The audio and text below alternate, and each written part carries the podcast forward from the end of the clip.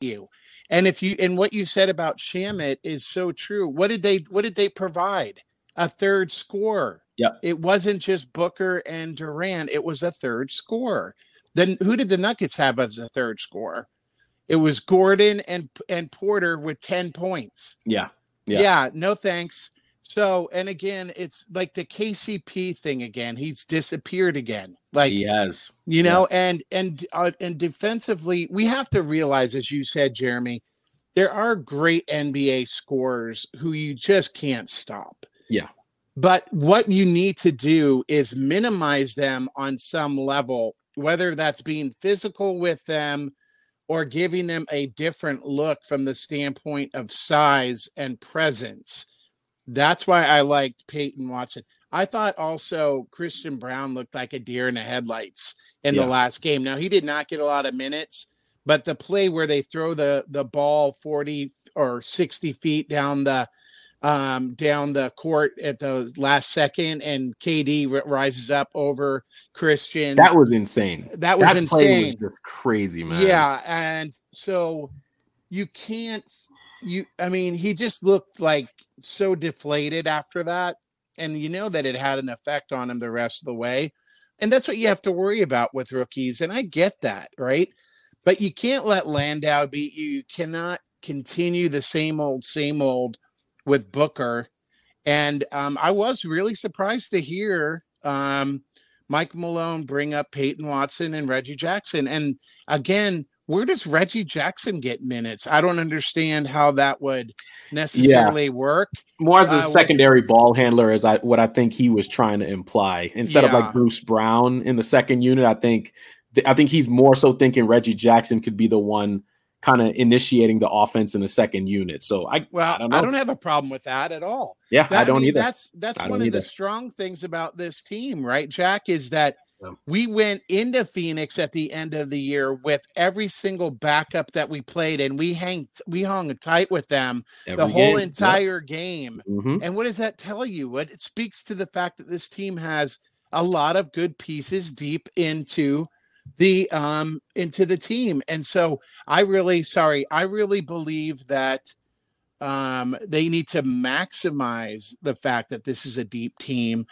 and he needs to change course now.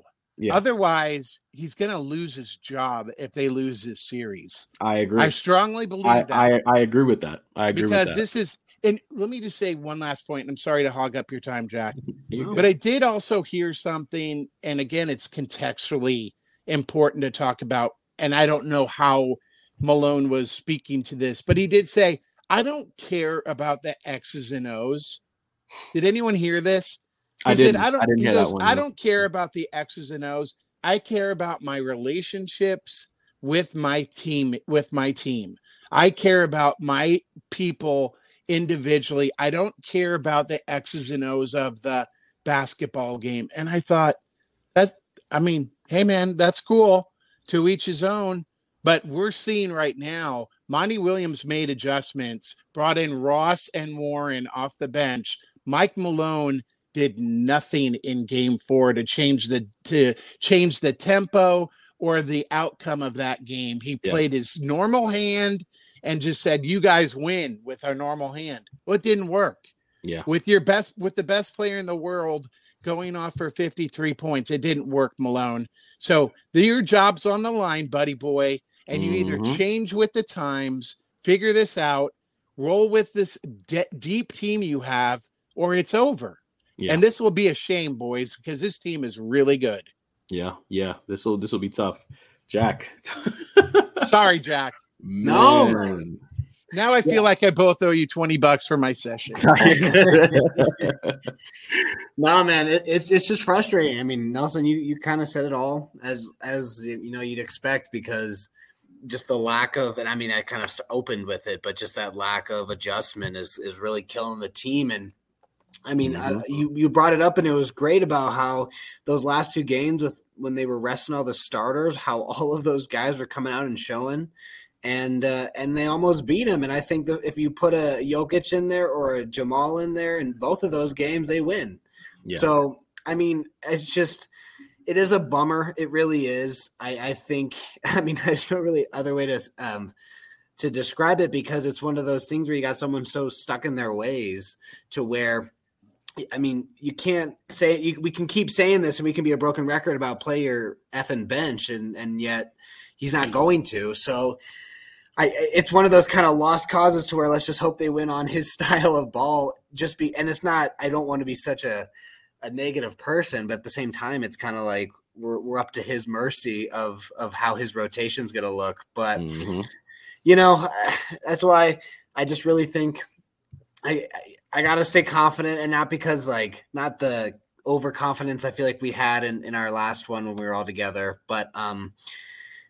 You know, I think they're going to be in Denver, or I know they're going to be in Denver, but I think they're going to be smarter. I think they're going to have, you know, just more I want to say confidence, and that's that's what's really tough about this team is that I really, really, really want to say confidence, but I have no idea if they're going to go in confident because they either eh, they're this weird team where they either are just you know motivated motivated by these losses or they you know crumble and i've seen both of it happen in the same season so you know i think they were a little cocky going against the wolves and that's why you know, even though they lost that one game, they just kind of barreled through them in game five and, and cleaned it up. But excuse me, I um I just really think that, you know, the issue is really going to be how they move on after game five. Because I would say confidence in game five, still like a seven or eight. I think it, this series is really going to go down to who's playing at home, unfortunately. Yeah. And luckily, guess who has the tiebreaker there? But, um, you know, I I just I worry about the the roster, and not because it's not constructed well. I got I got a thousand percent faith in Calvin Booth, but I just think that this team is just being held back, and I, I don't. Again, some guys aren't performing when they should, so you know, I, I again, I can't. I'm not going to be the guy that's saying we have lost two games because solely because of Michael Malone. That's just not the case. Um, I mean, we can get into the refing. I don't know if we're going to that kind oh, of God. podcast but that that was that. Listen, man, Tony Brothers is that. worst. Th- but here's we've we've talked about this before, right? We've talked about the fact that when we know a ref's name mm-hmm.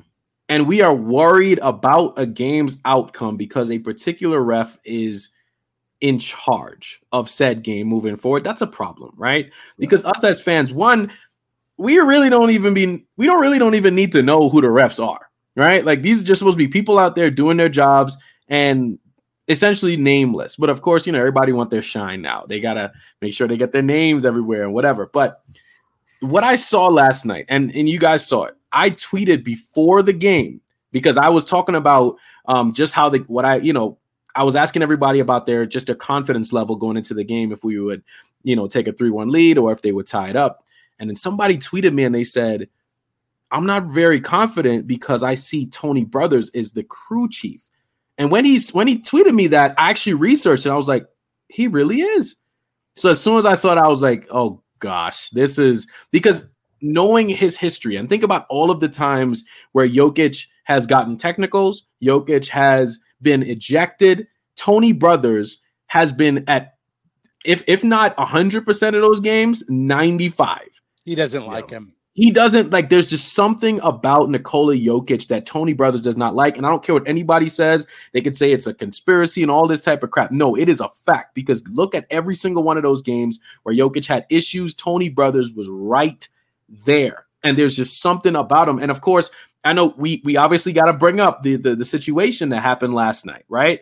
You know, ball goes out of bounds. Nikola Jokic he sees that it's a and you guys have you you watch We've Jokic all the time. He, he does it all the time. He always he wants to hustle. He runs out of bounds and he tries to get the ball either from the ref or whoever has the ball and he wants to start the play quickly. That's what that's he does. Right. That's right. So he it was no different than what I saw. He ran to the crowd. That's where the ball was. And Matt Ishbia, whatever, is holding the ball. He tries to take it, and the dude pulls back on it. The ball flies in the air. Jokic puts his hands up in the air, signaling like pass me the ball. The dude moves up on him more and Jokic nudges him. Like, dude, I don't care who you are. You don't get up that close to a player. Like, I don't care if you're the owner of whatever team. And Michael Malone said it correctly. He didn't give a damn. Like that was just what it was. He didn't care who the person was. You don't do that in that situation. Like while that happened, in my mind, I was like, they're gonna suspend him. I, uh, you know what? That's all I thought about. that. I did not think about it until after the game when you guys brought it up. Yeah. And when you did, I was like, they're just crazy enough Mhm. that they will. They're just crazy enough that they're going to throw this whole series for something that uh, Nikola du- did last night that was is totally being blown out of proportion right. and out Mhm. of context. And I, when you said that, I go, no. I like, I I remember, I go, no, they're not going to do that. Yeah.